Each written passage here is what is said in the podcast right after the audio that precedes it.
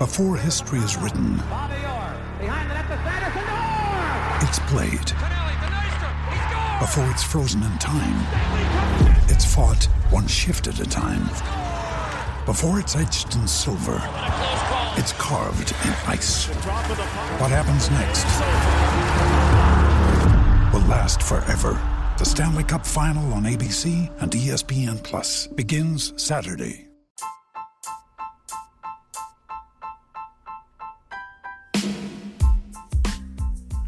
What's going on, everybody, and welcome into another edition of Beast Shafe Daily. My name is Brendan Schaefer, coming to you this evening, Monday, March 28th, with some big Cardinals news. Huh? Everybody knows by now the man himself, the machine number five, Albert Pujols, is back. Back with the St. Louis Cardinals, signing a one year, $2.5 million contract. The news breaking late Sunday night and officially getting announced on Monday with a press conference down in Jupiter, Florida. Albert Pujols reintroduced to Cardinals fans. I love the way, too, that he arrived in spring training down in Jupiter in the middle of the game. And so, what does he do? He walks right into the dugout. He comes in from the opening in the right field wall between innings and walks right in joins the team in full uniform before even getting announced officially. The cat was out of the bag by then. You'd seen maybe Harrison Bader's Instagram post with a photo of Albert Pujols' number five jersey with the eyes emojis, and the reports had circulated already that the Cardinals and Pujols would reunite for the 2022 season. And Albert said during the press conference it will be his final season said he might get the itch to play some winter ball after the fact, but uh, this should be the final uniform that he wears in Major League Baseball. That is his expectation, and honestly, that is the way that it should be. Isn't it nice when you get a storybook ending? And we'll talk about whether Albert Pujols with the Cardinals in 2022 actually ends up with that storybook kind of ending, because I know there's a lot of people out there who are wondering if this is the right idea, if this is the right thing for the Cardinals, if it's the right thing for Pujols to do at this point in time. And you've got some varying opinions. I think by and large, people are excited. People in St. Louis, Cardinals fans who remember the Albert Pujols era in St. Louis, I think I think those people are pumped and excited to see one more season of Albert, of Yadi, of Wayno, all these three guys together. Uh, of course, Albert and Yadi both announcing already that 22 would be their final season. Wainwright's not ready to go into details on that just yet. He'll take it one year at a time and make that decision following the season. But it's just so cool to have those guys who were all teammates in 2006, teammates in the 2011 World Series, those two championships for the Cardinals, all back to try and make this happen one more time during their playing careers. And cool, too, that Skip Schumacher's on the team as a coach who was part of both the 06 and the 2011 World Championship teams. And so the sentiment is obvious, right? The sentimental angle here to get Albert Pujols back, to uh, allow him to finish his career where it all began, is pretty darn cool. And I'm a guy now, I'm 27 years old. I remember growing up in the St. Louis area, growing up following the Cardinals. I remember the Albert Pujols era. I remember how incredible of a player he was during those 11 seasons in St. Louis. And we also remember how it ended. How in 2011, following the World Series, Pujols decided to chase the bag. He went and got he went and got paid 10 years. What was it? 240 million dollars. Humongous contract with the Angels. Cardinals weren't willing to go so many years with Albert Pujols, and I think their initial offer, according to the, the stories and the reports that have been told in the years since, Cardinals' initial offer, Albert wasn't happy with, wasn't thrilled with the idea that uh, they didn't give him a longer term contract offer. And from there, the relationship was strained, and, and the rest is history, right? He goes to Los Angeles and signs a contract with the Angels that, in all honesty, it was a bad contract. I mean, you, you saw the way that it ended last season with the Angels cutting ties with Albert, paying him the rest of his guaranteed deal, but but not getting production from him on the field. Several seasons in a row, he just wasn't a very productive player for them near the end can look at the statistics. I mean, with the Cardinals, this guy was every year, year in, year out, OPS over a thousand. I mean, he was unbelievable. From two, uh, it's like looking at Barry Bonds' baseball reference page in a lot of ways to see what Albert Pujols did with the Cardinals. Wasn't an All Star in 2002, but 01, 03, 04, 05, 06, 07, 08, 09, 10, All Stars all those seasons. The baseball reference page is littered with bold and italic figures to indicate that he was the best in the league. And in 01, 03, 04, 05, 06, 2008, 2009, 2010, he had an OPS above a 1,000. That's MVP caliber stuff year in, year out, and he was in the top three for that award something like six or seven times, won it a number of times, finished second a number of times. Albert Pujols was the man. He was incredible. And then you look at his numbers with Los Angeles, with the Angels, and they weren't quite the same, right? He never did live up to those prime early years uh, for the remainder of his career. OPS begins to drop. You're in the 700s, and some years you're in the 600s.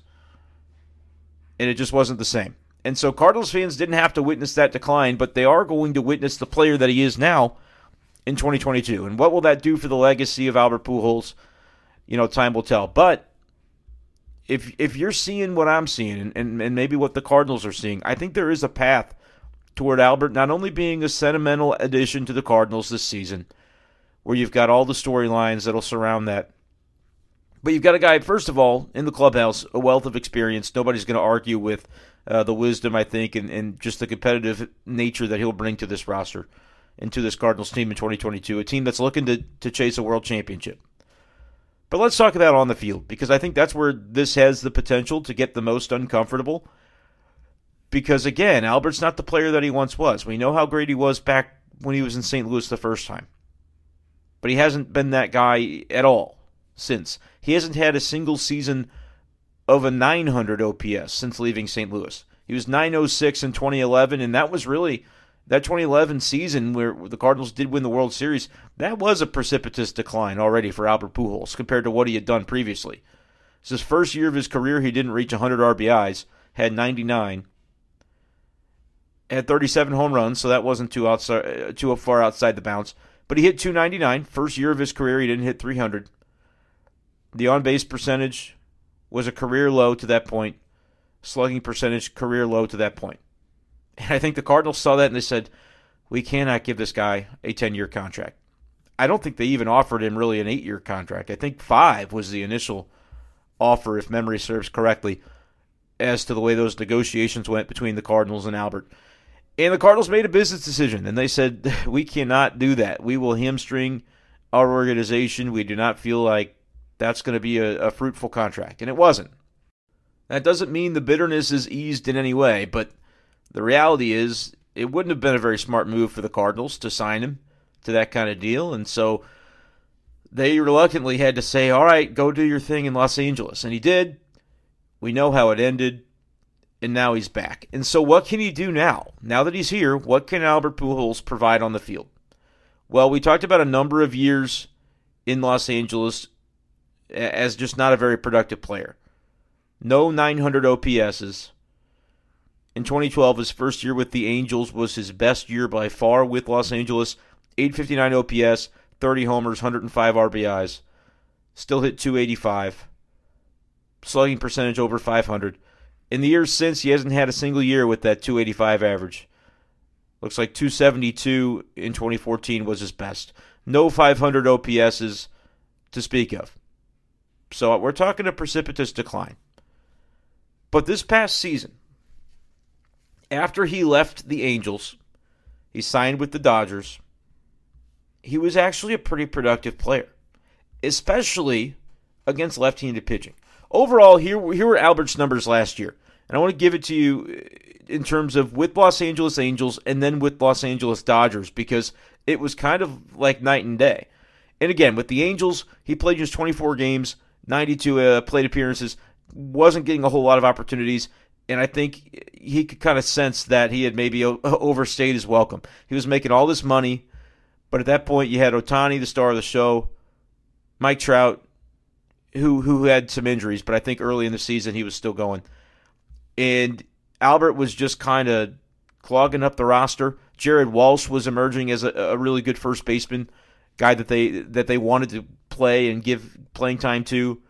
Joe Maddon, the manager out there in LA. And so Albert's numbers were 198 batting average, 250 on base, and a 372 slug for a 622 OPS, by far the worst of his career. I shouldn't say by far. 2020, the shortened season due to COVID, he had a 665 OPS. 2017, he was 672, but but a 622 would have would have been the worst of his career. I mean, that's that's Matt Carpenter in recent years territory, and Cardinals fans weren't fond of the way he performed toward the end. So okay, he goes to the Dodgers. He makes that decision. He still wants to play. The Dodgers say, hey, we've got a spot for you. And the Dodgers are one of the most, if not the most, forward thinking organizations in baseball today. What they've done in terms of managing their pitching to a great deal of success, being able to manage their position players. You know, they had Chris Taylor, arguably maybe their ninth or tenth best position player on the team last year, guy that hit the game winning home run off of Alex Reyes in the playoffs in the wild card game. And Chris Taylor is just a really sturdy, solid baseball player all the way around. Guy you'd love to have on your team. He's like your ninth or tenth best position player. And they bring in Albert Pujols nevertheless because they said we've got a role that he can fill. And so with the Dodgers, here's here's Albert's numbers. Again, 622 OPS before he moved over to the Dodgers. With the Dodgers, hit 254, 299 on base, which still isn't great, but it's improved from where he was. 460 slugging percentage, however, is noteworthy. He didn't have a 460 slug in any given season since 2015 when he was an All Star, his one All Star season with Los Angeles. Got off to a really good start that year. 460 slug last year, and that's only talking about his time with the Dodgers. 204 plate appearances. 460 slug, and, and that was good for a 759 OPS which again, that's not vintage Albert, but a 759 OPS, he, he didn't match that in any given season since 2016 when he had a 780 OPS. And again, OPS is on base percentage plus slugging percentage. It's it's a pretty basic stat, but it's one that I like a lot. It's it's much more valuable than for those who, who kind of grew up around batting average being uh, the primary offensive stat. The game has moved away from that, and there's a, a lot more you know value to be found with on base percentage but you want to know about power too, slugging percentage. So it's a pretty rudimentary stat where you just add the two together. There are different ways to get in a little bit deeper even than that. One of those ways being OPS plus, which, which if you look at Baseball Reference, that's uh, the statistic you'll see referenced on that website. On Fangraphs, you'll see weighted runs created plus. They're very similar in that they take the value of a player offensively and they try to compare that to league average. 100 being right smack dab in the middle, your average compared to the rest of the league. Anything above 100, each number that you're above 100, it's a percentage that you're better than the league average. So if you're 120 for an OPS plus, that would mean you're 20% better than league average at, at your given position. Same thing if you're below 180, for instance, would be would mean you're 20% below league average. Albert, over the course of time from 2017 to his stint with the, the Angels in 2021. He was well below 100. 80, 91, 92, 79, 91, 67. And then with the Dodgers, though, if you're just isolating with the Dodgers last season, 101. So he was actually narrowly above league average in what he did during his time with the Dodgers. It's kind of crazy because, again, he had been on this precipitous decline and then did find a little bit of something during his time with the Dodgers. And so the, the natural question is well, what happened? Why did suddenly things get so much better for Albert Pujols during that portion of his season? And I had to dig a little bit to find the answer to see whether it backed up my hypothesis because my hypothesis in looking at his season totals is that the Dodgers took him and said, "Hey, here's what we think you can do to thrive." And that's face left handed pitching primarily. And I don't know whether the Dodgers had anyone on staff or coaching or whatever that told Albert Pujols, greatest right-handed hitter of his generation, "Hey, here's what you need to do to be more successful against left-handed pitching." I don't know if that's what happened or if it was just a factor of, hey, we think that you can thrive in particular against lefties, and that's the role we see for you. So that's what we want to try to, to, to put you in position to do with this here. And maybe that was enough, or maybe, you know, there was a conversation about, hey, we think if you exploit A, B, C, or D a little bit more heavily, you know, and so maybe the, the Dodgers actually coaching or whatever the case could have made a change to say, hey, Albert, here's what we think, you know, you could take advantage of and maybe it worked, or maybe he just did it on its own, uh, on his own once he ends up facing primarily left-handed pitching because that's who he crushed last season.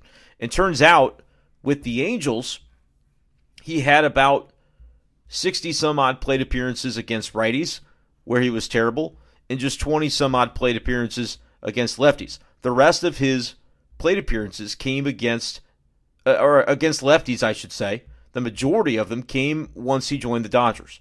And it seemed to have been, and I thought that might have been the case, but I wanted to make sure, and Fangraphs was able to, to give me the splits tool that I needed to break it down. Against left handed pitching with the Dodgers, he got 118 plate appearances.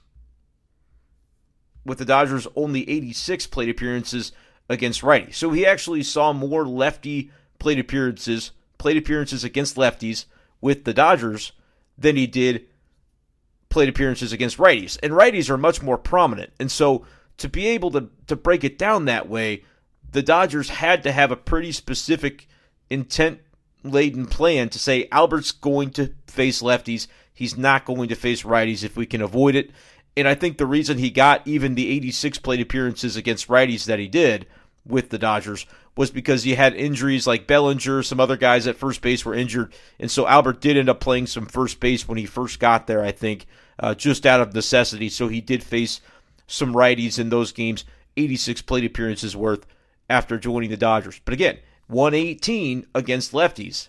That's 32 additional plate appearances if I'm doing some quick math here against lefties, and those are much more difficult to find. So the Dodgers clearly had a plan to say Albert's going to face lefties and that's it.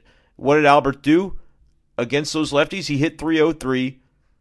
He had a 347 on base and a 606 slug against lefties after joining the Dodgers, an OPS of 953, which is actually even a little bit better than he did for the entire season. So he was a little more effective against lefties. Again, these are pretty small sample sizes, so we don't want to read too far into splitting his work against lefties between the Angels and the Dodgers. But he was better against lefties with the Dodgers than he even was at the beginning of the season when he faced lefties a few times with the Angels. And this is not necessarily true. This uh, Splitsville nature of Albert Pujols is not necessarily something that has been the case throughout his entire career. He has not, throughout his career, been an overly splitty kind of hitter to where it made a big difference whether he was against left handed pitching or right handed pitching.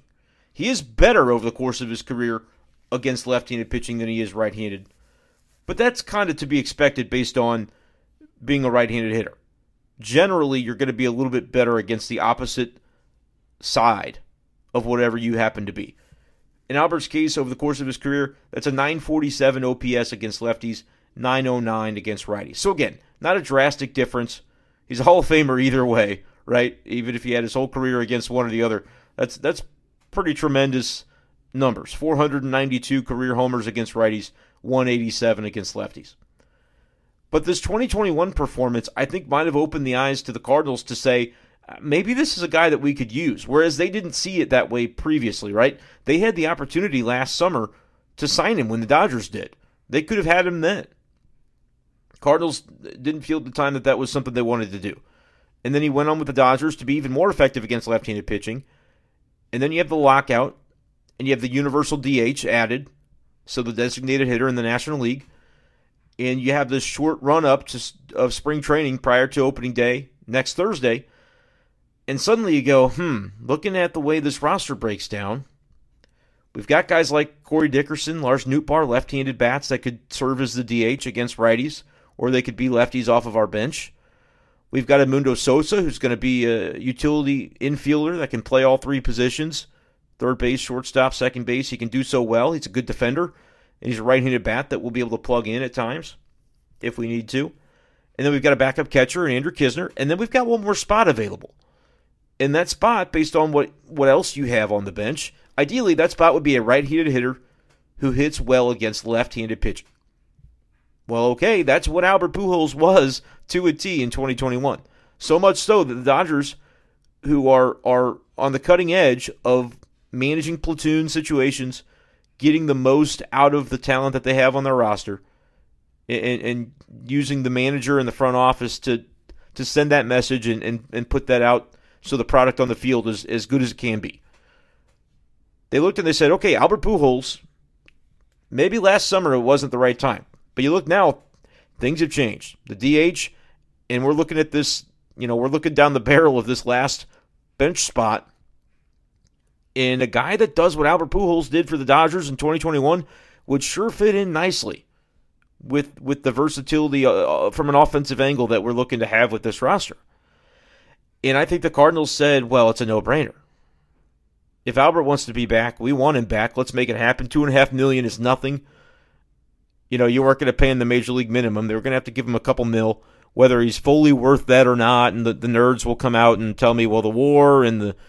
I, I, honestly, this is the way it went down on, on Sunday night. I didn't even see the news break when it happened because I sent the Will Smith slapping Chris Rock meme. I made that into a uh, Cardinals related post where I posted over Will Smith and said the Cardinals should sign Pujols. And then over Chris Rock, the one getting slapped. But the median zip warp C plus projection for Pujols says dot dot dot. My point was the nerds, and I, I say this affectionately, those who are looking into the projections of what the different models say Albert Pujols is, is good for for 2022 are going to say that that's probably lesser than Juan Yepez. It's lesser than you could get from somebody else in the organization if you gave those at bats to a younger player who's got a little more upside for the future. And my point was, I don't care. The, the rumors were flowing that Albert Pujols could be coming back to St. Louis. Cardinals, you got to get it done. That was my mindset. So I sent that around a little after 11 p.m. Central Time on Sunday night, and I said, Good night, Twitter. I was going to bed. And about three or four minutes later, that's when the news broke. So I woke up to it this morning that Albert Pujols was indeed coming back to the Cardinals. And I've definitely seen, though, reactions of, yeah, this is a you know not a not a sensible move. It's all about sentiment, and it's not about on-field production. And it's like 85% about sentiment. Like, believe me, if if this if the guy with this kind of skill set weren't Albert Pujols and weren't the franchise icon that he is, you're probably not bringing that guy back to fill a bench spot this year. Uh, you know that you you don't end up doing this move for a Joe Schmo with Albert Pujols' stat line from 2021. You go with somebody else. You go with an internal option. So I do recognize that. Yeah, I mean the sentiment behind it is why it's Albert Pujols coming back. However, I do think the value to the clubhouse is something that does bear mention. It's worth bringing up.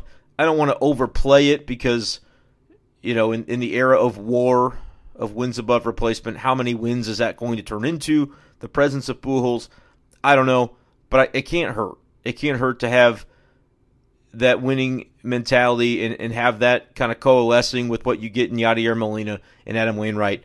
I think it's got to be viewed as a positive on the field, I do think there's room for him to repeat what he did last year with the Dodgers, as long as the Cardinals, and, and again, bringing in Oli Marmol to replace Mike Shildt, who was maybe a little too old school for John Mozeliak's liking, and they had those philosophical differences. Maybe Oli Marmol is the manager to where it's, hey, we, we told Albert what it's going to look like, and it's going to look like him facing a lot of lefties to see if he can't replicate the success he had against lefties last year. Because he hit 180 something against righties last year. He was not good against right-handed pitching. You gotta maximize what you have on this roster, and I think in Corey Dickerson, who is a guy who has been pretty good generally against right-handed pitching, and Lars Nootbaar, who's a lefty bat that you can expect to kind of be the same. I think those guys should probably be your designated hitter candidates for the most part against right-handed pitching. Against lefties, though, I have no problem with Albert being in every single time and having him be the first guy off the bench when a, a lefty pitcher is in the game late. If you're looking to uh, substitute a little offense for defense. And again, when there's no pitcher to to pinch hit for, it's going to look a little bit different. It, it, may not come up as often as it did, But I think you'd be surprised. The Cardinals are going to look at the platoon splits, they're going to look at the metrics, and they're going to be aggressive in using their bench in that way. That can mean Paul DeJong gets pinch hit for by Albert Pujols late in the game. Edmundo Sosa comes in to play defense. You don't miss a beat. It could mean Tommy Edman potentially being pinch hit for, although he's a switch hitter, and so depending on how his season's going, that may not end up being the case. But you, you kind of get my point. There are going to be opportunities, I think, for Albert to be used in games in certain situational spots against lefties in particular. And again, is it a small sample that we're basing this off of in 2021? It is. Is there an argument to be made potentially though that Albert kind of found uh, his stroke a little bit uh, in particular against lefties and can have success again in 2022 against those particular styles of pitching? I think it's possible. I know that it's it's kind of a one year sample that we're looking at, and, and that's not generally the way you want to go about it. But there have been other years in the past where he's been better against lefties. For his career, he's been better against lefties, not by again, not by a gigantic margin, but a decent chunk.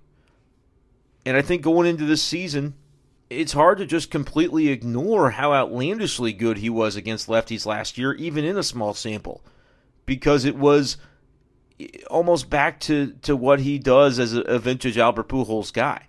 You know, it's higher than his OPS for his career, the numbers he put up last year against lefties alone. So I recognize that it's not a slam dunk, that if, if you are looking at it strictly through an analytical view, you could see the holes in the argument that, yep, Albert was this against lefties last year, so he'll be that again against lefties this year. It may not end up being the case. But I don't think that you had anybody beating down the door for that spot that you could tell me with, with any degree of certainty would have been any better. I think Juan Yepez is a solid player. I'm rooting for the kid to have a nice big league career. That'd be great. That'd be a great story. I don't think that you can convince me that Juan Yepez would come in and, and with Albert Pujols' at bats, whatever he ends up getting, that you could convince me that he would end up being any more productive than Albert will. And if it's even close, yeah, I, I do ride on the side of sentimentality where I'd rather see Albert Pujols, even if he's a little lesser in those at bats. Even if you would project it that way, I would say, yeah, I don't know, give Albert give Albert a shot. I'd like to see what he can do. I'd like to see uh, prove prove it to me. Go ahead and show me. And it's unfortunate for Yepez because it does probably cost him a good shot at a roster spot, but he may not have gotten it anyway. Again, short spring training. They've given him at bats. He hasn't really done a ton with it, although he did hit a double, I believe, uh, after the Pujols news came out. So he's a guy who you still may see in 2021, or pardon me, 2022. You probably will see Juan Yepez at some point. Injuries happen, attrition happens. You're going to need everybody in the organization to to build a World Series contender as the Cardinals want to do. And so Yepez will have a role. But, I mean, if you're sitting here spending time talking about Juan, wanting Juan Yepez or any of those other guys over Albert Pujols, you and I are just going to have to agree to disagree. I just don't see it that way. I'm pumped to see Albert back in St. Louis, to see what that'll mean to the fans. And again, I don't think it's a a Sophie's choice of – you got to have a winning team. You can pick that, or you can pick sentimentality, where you get Albert Pujols and you get a year of standing ovations. Pick. I don't think it's got to be that because I think there is a role that he can serve on this team. They shouldn't get out of hand with his playing time. They shouldn't play him against right-handed pitching outside of opening day. I don't care what kind of pitcher's on the mound opening day. Albert starts. Period. The end. No further discussion necessary. If you disagree, you're a nerd. But after that, yeah, I'll agree that you should be pretty severely limiting his playing time against right-handed pitching unless for whatever reason you, you see a renaissance occurring and you want to ride the hot hand while while that hot hand is Albert, go for it. You've got my blessing. Otherwise, I want to see him mostly against lefties. I want to see a pretty regimented way that Oli Marmol is going to handle the platoon splits. Show us that you're forward thinking. Show us that you know there's a plan in place for how to to get the most out of the players you have. I'm very encouraged, and I think that that could end up being what they do this year. All that being said, I think it's awesome that Albert Pujols is back. I'm hopeful that it doesn't turn into kind of a Matt Carpenter situation like it was last year, where fans were not excited to see him in the lineup when he was.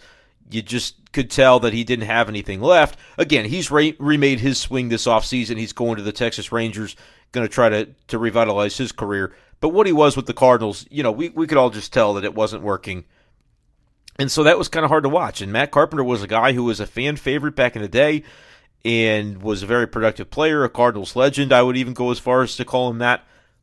But people obviously soured on him over the last couple of years because of the decline.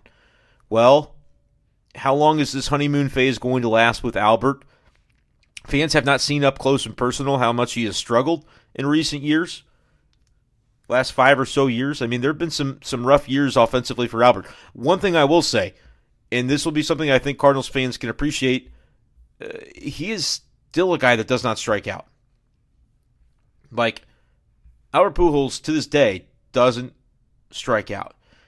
Back with the Cardinals, it was really hard to put him away on strikes. He never did have a 100 strikeout season in St. Louis. Uh, the most he actually ever struck out was as a rookie, 93 times. And from there, he got even more disciplined. He got even better. at just, it just wouldn't happen. 93 was the most. It looks like 76 in 2010 was the second most Ks Albert had with the Cardinals in a given season. Well, guess what? That streak lives. He still, in his career, has not had 100 strikeouts in a given season. 93 he had in 2017 with the Angels. Uh, no other season was he even close to striking out 100 times. That is a, a really remarkable achievement, especially in the era that he has played and, and as he has declined as a hitter. The batting average has dropped, the power has declined. It's all gone downhill.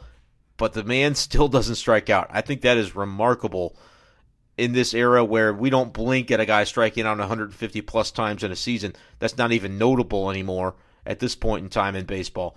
Albert still doesn't K. Now he does ground into quite a few double plays, um, and he did that with the Cardinals. 20, 2007, 2011, he led the league, and uh, he's still actually. It looks like he is the all-time career record leader in Major League history in double plays grounded into, according to his baseball reference page. As I'm looking this over right now, that's kind of kind of funny. But I mean, it makes sense because he's not a guy with speed, and he puts the ball in play a ton, and sometimes that can be to the detriment of your your GIDP stat. Because if you're not striking out, the ball's going to go somewhere.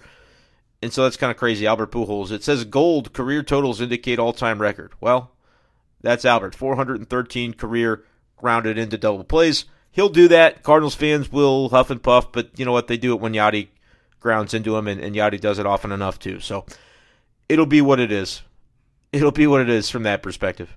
But the one other aspect I wanted to speak to when it comes to Albert Pujols before I wrap up this episode of B Shafe Daily is the home runs. The career home run mark for Albert sits right now as we enter the 2022 campaign, which he has said will be his last. He's at 679. So 700 is technically within striking distance. Now, he had 17 home runs last season in a total of 296 plate appearances.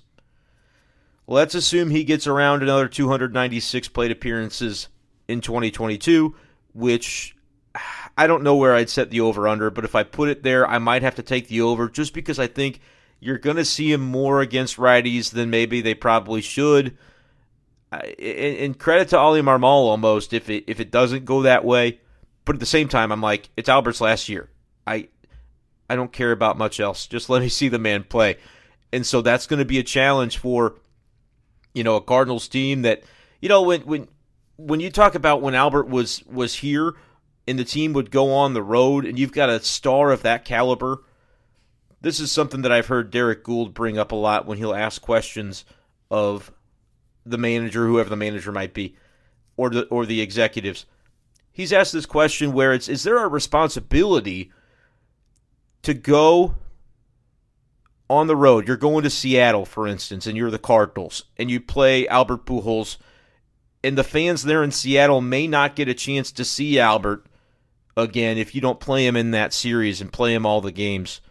Is there a responsibility to to baseball fans when you when you go when you go about it that from that perspective that like hey Albert's got to be in the lineup because there might be a kid there that that's his only chance to see him and then he, if he's not in the lineup he doesn't get to see him. You know, that's kind of a perspective that's that's a spring training question too where it's like you don't know who's going to be at a spring training game, and maybe that's their one chance to get to see a guy. and you don't play all your starters because that day you decide they got to rest? And is that part of the plan for a manager? And in modern baseball, it probably can't be nearly as much as maybe it used to be.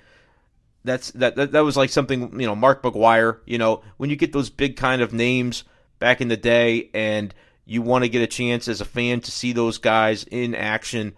Is there a responsibility for those guys to be in the lineup almost because of it being an entertainment business, right?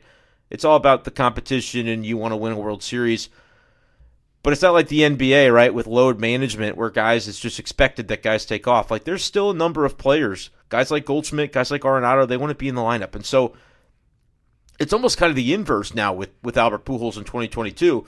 It's like, okay, might it cost your lineup some, you know, expected win chances, you know, win percentage, whatever you want to calculate it out to be, to have Albert in there against righties instead of a guy who has better numbers against right-handed pitching at this point in his career? Maybe. But also, will the Cardinals feel almost a responsibility to show Albert as much as they can, especially at home, right? Like on the road, you may not end up worrying about it as much, but at home, how many Cardinals fans are going to make their way to Busch Stadium for one last chance to see Albert, and you maybe never know when that moment could be for that fan. That's going to be a really interesting thing to kind of see how they handle it, and that's why I think maybe you see Albert get to 300 plus plate appearances. Uh, whether those those stats against right-handed pitching uh, shows that he's deserving of really any plate appearances against righties. It'll be very interesting to see how they they approach that. However my point in bringing this up is what if Albert gets into he, he runs into a few early in the season to where that 21 home run suddenly becomes maybe more attainable than it feels like right now. I'm sure that's a goal that's in his mind, but he's got to know in signing this contract with the Cardinals. I'm sure they said, "Hey, look, you're you know," and he said in the press conference today, "I'll I'll be ready for wherever I'm asked to to contribute, whether that's in the starting lineup as a DH, whether that's late game as a pinch hitter, whether that's just cheering on my team from the dugout and helping out in any way I can, that's what I'm here to do.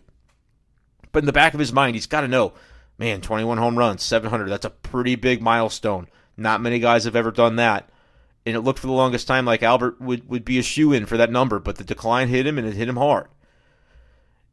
And so I'm just curious if he runs into a few early in the season and he gets to, to 12 or 14 by the All Star break, you know, like really looking like he's he's tracking tracking for that 21 to get him to 700 for the career. How much will that impact lineup decisions and how often we see him in there? I think it's going to be fascinating to follow not only early in the season but especially later on in the year as you start to talk about playoff implications and where the Cardinals are in the division race or the wild card race and, and what that ends up looking like.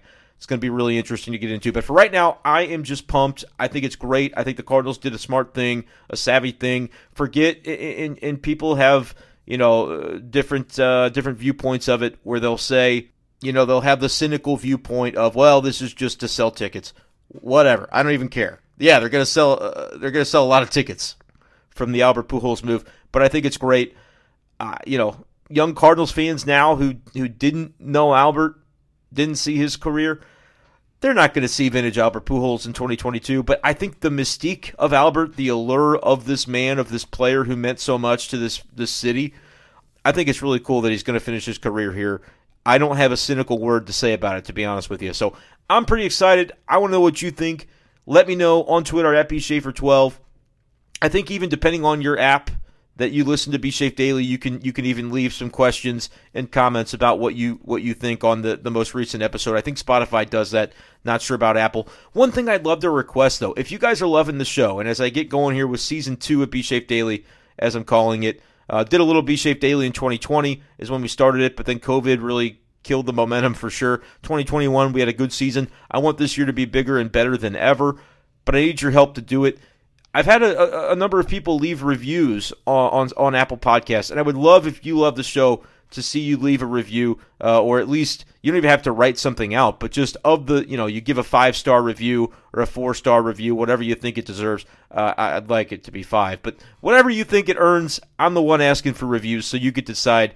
Uh, what kind of review you want to give, but would appreciate getting more reviews on Apple Podcasts. Give more people a chance to see it. That's basically what that does. Is when you review, uh, more more people get a chance to to have it pop up in their feeds, and maybe they become B Shafe Daily listeners. as well. If you know Cardinals fans in your life, turn them on to the podcast. I would love to get more people involved this year. Uh, so if you have any feedback on how I can improve or what you'd like to hear on B Shafe Daily in 2022, don't hesitate to reach out at bshafer12 on Twitter. Shoot me a direct message. They're always open for your questions and comments, or shoot a tweet at me, and I'll, I'll try to do my best to respond to that as well. If you're not a subscriber to B Shafe Daily, I would encourage you to go ahead and become one. Apple Podcasts, Spotify, Google Podcasts, all those locations are those where you can find B Shafe Daily. And uh, subscribe so that you don't ever miss an episode. We're going to be rock and rolling this season. They're calling it the last dance, right? Yadi, Albert, and Wayno. And Wayno has very specifically said, hey, I'm not retiring. I'm not saying anything about the R word just yet. But for the other two, it's true. And for the three of them, it'll be a magical ride. Uh, and, and now the Cardinals' quest for that world championship begins. You know that there's going to be some hungry guys in that clubhouse that want to win this thing. It would mean a lot to do it in Yadi's last year. You got Wayno, you got Albert, Goldschmidt, Arenado. I mean, Goldie and Arenado are like the next tier of just superstar players that kind of came in the next generation after Albert. And now these guys are all on the same team. I don't think we understand the amount of veteran leadership that is on this Cardinals roster at this point. But they've got a chance to do something special. I know there are areas of this roster that that need some tweaking and are, are certainly less proven than others. But I'm going to be fascinated to see how this plays out, and we'll be talking about it all season right here on B Shafe Daily. Thank you guys for listening, and we'll talk to you next time. Peace.